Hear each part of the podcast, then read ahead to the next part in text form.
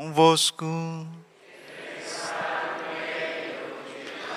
Proclamação do Evangelho de Jesus Cristo segundo Lucas. Glória a vós, Senhor.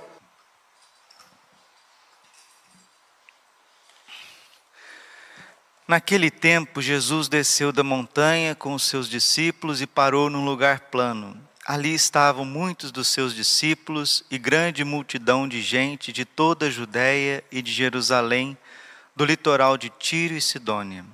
Levantando os olhos para os seus discípulos, disse: Bem-aventurados vós, os pobres, porque vosso é o reino de Deus. Bem-aventurados vós que agora tendes fome, porque sereis saciados. Bem-aventurados vós que agora chorais, porque havereis de rir. Bem-aventurados sereis quando os homens vos odiarem, vos expulsarem, vos insultarem e amaldiçoarem o vosso nome por causa do Filho do Homem. Alegrai-vos nesse dia e exultai, pois será grande a vossa recompensa no céu, porque era assim que os antepassados deles tratavam os profetas. Mas ai de vós, ricos, porque já tendes vossa consolação. Ai de vós que agora tendes fartura, porque passareis fome. Ai de vós que agora rides, porque tereis luto e lágrimas. Ai de vós, quando todos vos elogiam. Era assim que os antepassados deles tratavam os falsos profetas. Palavra da salvação. Ave Maria, cheia de graça, o Senhor é convosco. Bendita sois vós entre as mulheres Bendito é o fruto do vosso ventre, Jesus. Santa Maria, Mãe de Deus, rogai por nós, pecadores, agora e na hora de nossa morte. Amém. Inde Espírito Santo, vinde por meio da poderosa intercessão, Imaculado Coração de Maria, vossa amadíssima esposa. Podemos sentar um pouquinho, Jesus, manso e humilde de coração. A riqueza da palavra de Deus é inesgotável, como nos ensina Santo Efrem. É como uma fonte de água pura e cristalina que jorra, jorra e jorra para a vida eterna. E quanto mais nós nos aproximamos, abertos desta fonte, mais seremos purificados. Ezequiel 36, 26. Arrancarei o vosso coração de pedra e colocarei em vós um coração de carne. Purificarei as vossas iniquidades, colocarei em vós o meu espírito e seguireis as minhas leis. Quem nos purifica é o Senhor. A palavra de Deus nos purifica. Salmo 106, versículo 20. Enviou-nos a sua palavra para nos curar. Quando ouvimos a palavra de Deus, somos transformados. Quando fechamos a ação da palavra de Deus, continuamos os mesmos e até piores. Porque é a palavra de Deus que gera a fé no coração. Romanos capítulo 10, versículo 17. A fé vem por ouvir a palavra de Deus. Fides ex audito. A fé vem por ouvir a palavra e tal qual deve ser a disposição nossa para vir à missa ao domingo. O cardeal Ratzinger, ele disse certa vez que não sabia como a igreja continuaria ainda viva com homilias tão rasas, com reflexões às vezes é, tão desprovidas de uma profundidade, porque a palavra que vai tocar o seu coração, que o padre vai anunciar, é a palavra que tocou o coração dele. Se o padre não for um homem de recolhimento, de oração, de estudo, de penitência, ele não vai ser um instrumento para tocar o coração das pessoas. Por outro lado, também, as pessoas têm, cada fiel católico tem obrigação de pegar a palavra de Deus, a liturgia, e fazer uma leitura prévia. É impressionante, as pessoas deixam tudo por conta do padre no final de semana. Né? O que, que o padre vai falar? Né? Qual que vai ser o evangelho? Tem gente que vem descobrir o evangelho na missa. Deus seja louvado, né? Veio na missa descobriu o evangelho. Deus seja louvado. mas a missa é de domingo, né? seis horas da manhã, sete horas da manhã. Tem gente que vem na a missa do domingo, 18 horas da tarde, 19 horas já, já à noite. Então o correto, o correto para nós católicos é que a gente pegue a palavra de Deus, pegue o Antigo Testamento, a primeira leitura, o Salmo, a segunda leitura, principalmente o Evangelho, num dia antes, né? no sábado, você vai no cantinho lá na sua casa, com calma, vai rezar o seu terço, depois termina, dá uma leitura naquela palavra, graças a Deus, tem aí bons comentários das liturgias dominicais, pela internet, você pode ouvir uma homilia já prévia, antes de vir à missa, porque tem gente que às vezes vem à missa, naquele dia o padre talvez não preparou, outra vez ele não dormiu bem, não está bem, aí a pessoa vai embora, vai embora vazia, vai vazia. Então há uma negligência pessoal, né? Uma negligência pessoal. Então, assim, eu não posso deixar, né? Para que o professor lá na faculdade me ensine tudo. Não, se eu sou um bom aluno, eu tenho meu livro, eu tenho meu estudo pessoal. O professor, quando eu vou lá na faculdade, ele vai para me ajudar um pouquinho. Então nós precisamos realmente, com a graça de Deus, com o auxílio de Nossa Senhora, precisamos ir para águas mais profundas. Semana passada Jesus disse isso. Lucas capítulo 5, versículo 5. Faze-te ao largo, vai para as águas mais profundas. Nós não podemos viver um catolicismo superficial. E Jesus, ele desceu a planície. Enquanto São Mateus sobe a montanha, capítulo 5, 6 e 7, são Mateus, capítulo 6 de São Lucas é o sermão da planície. Em São Mateus, Jesus sobe. Em Lucas, Jesus desce. Por que, que ele desce? Porque ele quer ficar no nosso nível. Ele vem nos reerguer, ele vem nos levantar. Pense, meus irmãos, aqui tinha gente de todos os lados, né? ali estavam muitos dos seus discípulos e grande multidão de gente de toda a Judéia e de Jerusalém. Tinha gente do litoral de Tiro e Sidônia. Tinha gente demais naquela grande planície. Jesus estava cansado. Jesus já estava assim, um pouquinho, como a gente diz, humanamente, né? Porque a pessoa que vai se doando, se doando, se doando, estando no meio de pessoas o tempo inteiro, vai tendo uma certa impaciência, um certo estresse, isso é normal. Mas levantando os olhos para os seus discípulos, disse: aí ele começa as bem-aventuranças de São Lucas. Bem-aventurados os pobres, bem-aventurados os que têm fome, bem-aventurados os que agora choram, agora choram, bem-aventurados sereis quando os homens vos odiarem e vos expulsarem, vos insultarem e amaldiçoarem o vosso nome por causa do Filho do Homem. Jesus sabia muito bem que todos aqueles que quisessem ser fiéis a Ele seriam perseguidos. Ele sabia muito bem disso, porque Ele foi perseguido. Como me perseguiram, hão também de vos perseguir. 2 Timóteo capítulo 3, versículo 12.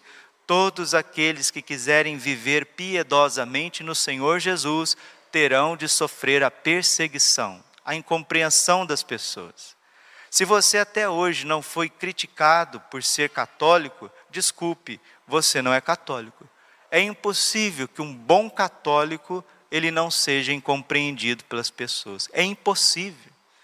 Incompreendido porque você reza demais, incompreendido porque agora você está se vestindo com mais modéstia, incompreendido porque você não entra na roda das conversas, né, dos palavrões das palavras de baixo calão.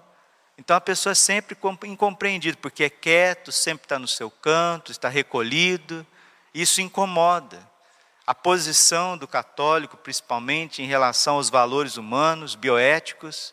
Vejam como que a sociedade não aceita o catolicismo, não aceita nem a lei natural. O católico é contra o aborto, o católico é contra a ideologia de gênero, o católico é contra a eutanásia, o católico verdadeiro é contra anticoncepcionais, o católico verdadeiro é contra esse excesso de trabalho que está destruindo os pais de família. O católico verdadeiro é contra o mundanismo, idolatrias de futebol, idolatrias de música, idolatrias de artista. O, católico verdadeiro não suporta novelas. O católico verdadeiro não suporta, suporta filmes indecentes. O católico verdadeiro não, não suporta ficar com conversa fiada. O católico verdadeiro tem sabedoria no comer, no beber. E essas coisas incomodam e eles vão perseguindo. O católico verdadeiro crê que o padre é padre celibatário, que Deus constituiu o celibato dos sacerdotes. Só que a falsa igreja, a falsa igreja instalada dentro da igreja, como a falsa religião instalada dentro de Israel, vão perseguir e perseguir até a morte aqueles que forem fiéis. Então nós vivemos num tempo de uma grande confusão e perseguição. Se em todos os tempos da igreja houveram dificuldades, hoje muito mais. Nós estamos vivendo num tempo de tanta confusão doutrinária, de tanta confusão na fé, que as pessoas estão perdendo a noção daquilo que é mais sagrado, daquilo que é mais santo, que é a confissão dos pecados e principalmente o Santíssimo Sacramento do altar. O que tem de mais santo na face da terra, meus irmãos, é a Santíssima Eucaristia, é a Santa Missa. O Padre Pio dizia: se os homens soubessem o valor de uma única Santa Missa, era preciso chamar os exércitos para conter as multidões. Porque o martírio é o homem morrendo por Deus. A Santa Missa é Deus morrendo pelo homem e dando o seu corpo e o seu sangue como alimento. E quais são as disposições para a gente receber o corpo e o sangue de Cristo numa Santa Missa? As disposições é porque nós precisamos estar sempre no estado de graça. Quem comunga em pecado está comungando a sua própria condenação. Por isso o céu, o céu, não é o padre Braulio, o padre X, o padre Y, o céu pediu a confissão reparadora e a comunhão reparadora uma vez por mês. O Sagrado Coração de Jesus fez isso com Santa Margarida Maria Lacoque na França, já no final do século XVII. O Sagrado Coração de Jesus apareceu na França com o seu coração em chamas, cheio de amor, disse: Vejam o coração que tanto amou os homens e recebe deles, senão indiferença e ingratidão. Em Fátima, a mesma coisa. Nossa Senhora aparece pedindo aos pastorzinhos que se confessemos, que nos confessemos uma vez por mês, ao menos, uma vez por mês. E comunguemos todo o primeiro sábado para evitar castigos iminentes. Não sei se você sabe, as pessoas que comungam em pecado mortal, elas estão atraindo para si e para o lugar onde elas vivem muitas desgraças. E agora, por que não confessar? Por que não ouvir a palavra de Deus? Eu sei porque e a resposta está aqui em Jeremias capítulo 17, versículo 5, a primeira leitura da missa de hoje. Maldito o homem que confia no outro homem e faz constituir a sua força na carne humana. Maldito o homem que confia no outro homem. Quem que são as pessoas que estão afastadas da confissão e da comunhão? É gente que está confiando nos outros. É gente que está fazendo sociedade profissional, é gente que está vivendo vida dupla, é gente que tem amante, é gente que está adulterando, é gente que passa a noite na bebida, é, noite, é gente que passa a noite em internet, em pornografia, aí depois não vai confessar mesmo, e depois não vai comungar mesmo, se fizer assim, ainda está bom, porque está respeitando a si e Deus refletindo para poder fazer uma conversão mais profunda. E aqueles que entram sem o mínimo de catequese, aqueles que vêm sem o mínimo de pregação, de instrução e comungam o corpo e o sangue de Cristo, ou então nem na missa mais vão. Nós chegamos nesse tempo de uma profanação eucarística muito grande. E pior, meus queridos irmãos, pior para nossa vergonha, isso está atingindo os padres. Não sei se vocês viram, um senhor padre lá no Nordeste chegou a tirar a vida. O padre tirou a vida, suicidou. Coitado, tomou veneno e deitou entre as fileiras do, dos bancos da igreja. Quantos padres suicidaram? Quantos padres estão deixando o ministério? Quantos padres estão vivendo vida mundana? Quantos padres envolvidos em crime? Como disse Jesus na sua paixão, se fazem assim com a vara verde, o que não farão com a seca. Se os padres chegaram nesse nível, o que não será do povo?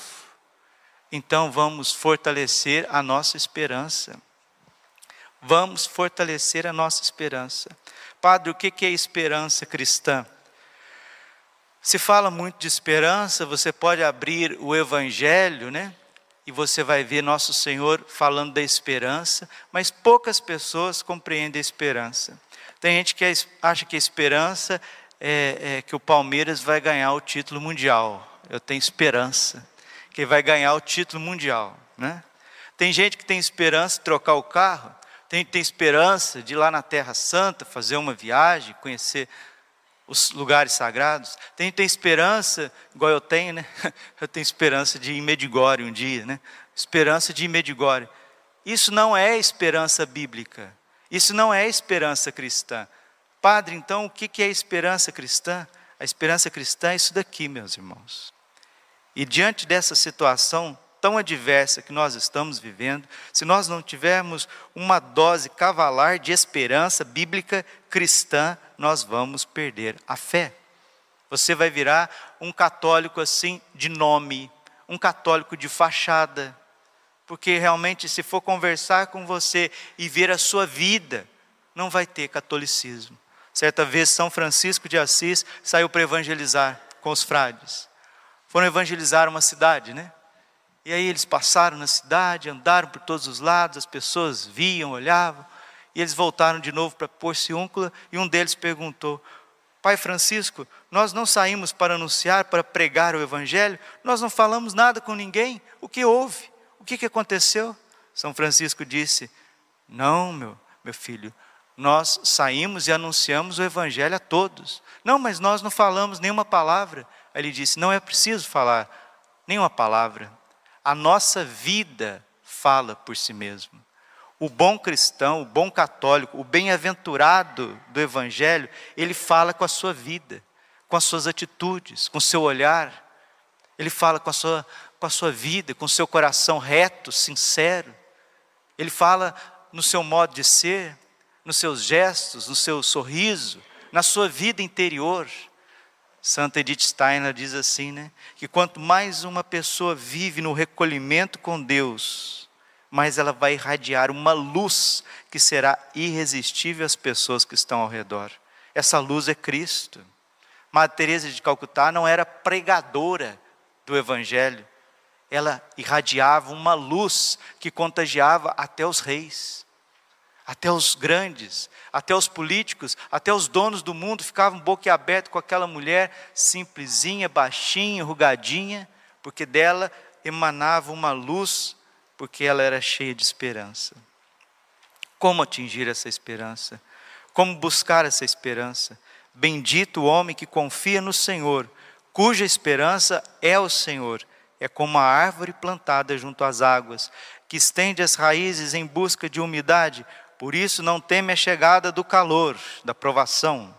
Sua folhagem mantém-se verde, não sofre míngua em tempo de seca e nunca deixa de dar frutos. Mesmo nesses tempos difíceis, de grande confusão, de grande apostasia, de heresias que vão para todos os lados, se você respeitar o coração de Jesus, se você adorar a Santíssima Eucaristia na tua vida, confessar com frequência, rezar o teu rosário todos os dias, vir à missa sempre em estado de graça, e quando você passar por tantas lutas, quando você passar por tantas provações, lembre-se que a esperança cristã, aqui que está e termina a homilia. A esperança cristã, ela começa aonde todas as tuas possibilidades acabaram. Escutou? Isso é esperança cristã. Eu já fiz tudo que eu podia fazer, eu já recorri a todas as instâncias que eu pude, eu conversei com tantos que eu pude, eu gastei tudo que eu tinha, eu já fui em todos os médicos, eu já fiz tudo, eu já conversei, eu já chorei, eu já sorri, eu já pulei, agora eu já não sei mais o que eu faço. Ponto. Começou a esperança cristã. Jesus, eu confio em vós. É o que está no quadro de Jesus misericordioso, de Santa Faustina, eu sempre falo isso, vou morrer falando. É a frase do século. Por que, que Jesus pediu que pintasse esse quadro e colocasse embaixo Jesus, eu confio em vós? Porque o século 20 e 21 não, não é um século normal, não. É um século de borrascas, é um século de tempestades, é um século onde tantos vão perder a fé, tantas famílias vão ser desfeitas, tantos padres vão abandonar o ministério, onde a apostasia vai atingir o vértice da igreja, onde a falsa igreja vai confundir muitos, muitos lobos em pele de cordeiro vão estar à frente, vai ter uma confusão total e eles vão querer tocar os santos mistérios, eles vão querer tocar a santa missa e a hora que isso acontecer, a tribulação será muito grande. Por isso, Nossa Senhora, no livro azul do movimento sacerdotal mariano, ela nos convida a ter confiança no coração imaculado dela mais de 600 vezes. Reze o cenáculo, valorize o corpo e o sangue de Cristo, valorize, porque São José Maria Escrivá diz assim: começar é para muitos, perseverar é para, é para os santos. A gente começa muito bem no seminário, a gente começa muito bem no sacerdócio, dois, três, quatro, cinco anos de sacerdócio, depois já começa a vir os problemas. Começa muito bem o casamento, depois já começa a vir os problemas. Começa muito bem o serviço, a faculdade, depois começa a vir os problemas. Então quem que vai perseverar até o fim? São esses pobres em espírito, são esses pequenos. E Jesus diz hoje: ai de vós, ai de vós ricos, Ai de vós que são bajulados, ai de vós que são todos elogiados, lisonjeados pelos homens. Ai de vós que tem desfartura, porque quando começarem as coisas difíceis, e elas começam dentro do coração de cada um. É porque vocês não são padres, vocês não sabem. As pessoas ricas, que têm mais dinheiro, mas têm bastante dinheiro, eles padecem tanto. Mas tanto, vocês não sabem a miséria que esse povo vive. Eles são escravos do Deus Mamon, do demônio Mamon, do falso Deus Mamon, do Deus dinheiro. Eles são escravos, porque eles vivem para trabalhar, trabalhar, para fazer negócios e negócios, negócios, e adquirir e adquirir, e depois, quando eles param, eles querem curtir a vida, eles querem ter prazeres, e eles vivem competindo um com os outros. E o Deus deles, o Deus, a visão que eles têm de religião, de igreja católica, é para vir resolver os problemas que eles têm lá na casa deles. Não é um Deus pessoal onde você tem que adorar o preciosíssimo sangue, você tem que dar a sua vida, você tem que se configurar a Jesus. Não, não, não. Esse negócio de piedade, de mística, isso aí é para outros. O meu Deus, Jesus Cristo, na Igreja Católica, serve para me aliviar dos meus problemas. É como se fosse o gênio da lâmpada.